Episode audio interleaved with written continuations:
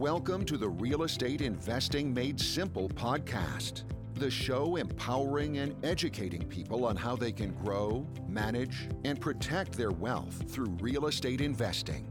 Now, here's your host, Bailey Kramer. Hello, and welcome back to the Real Estate Investing Made Simple podcast.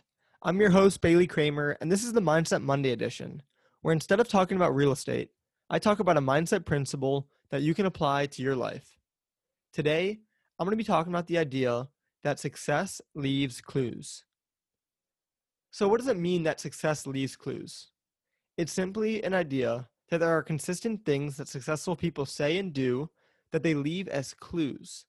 So, we as humans, no matter what stage of life we are in, is to find the clues and then act on the clues.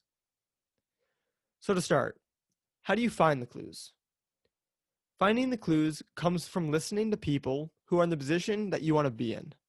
So, if you want to be a successful real estate investor, your best bet is to listen to successful real estate investors. Hear what they say, hear what they do, listen for their habits. You can hear them on podcasts, meetup groups, seminars, YouTube, pretty much anywhere.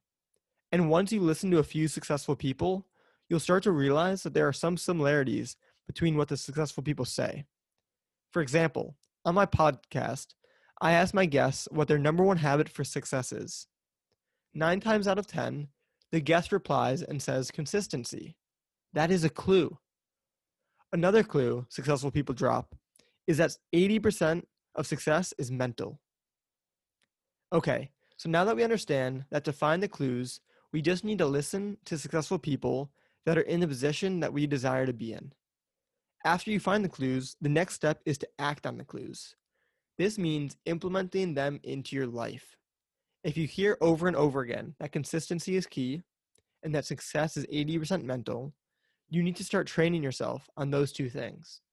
You can read books, you can go to seminars, you can attend workshops, you can have an accountability partner. There are infinite options. And then, once you have these habits and become successful, you'll discover more and more habits that you can leave to others as clues, and the whole cycle will continue. So remember, find the clues and then act on the clues. Thank you for listening to the Real Estate Investing Made Simple podcast. For more resources or to connect with us further, please visit our website, www.baileykramer.com. We'll see you next time.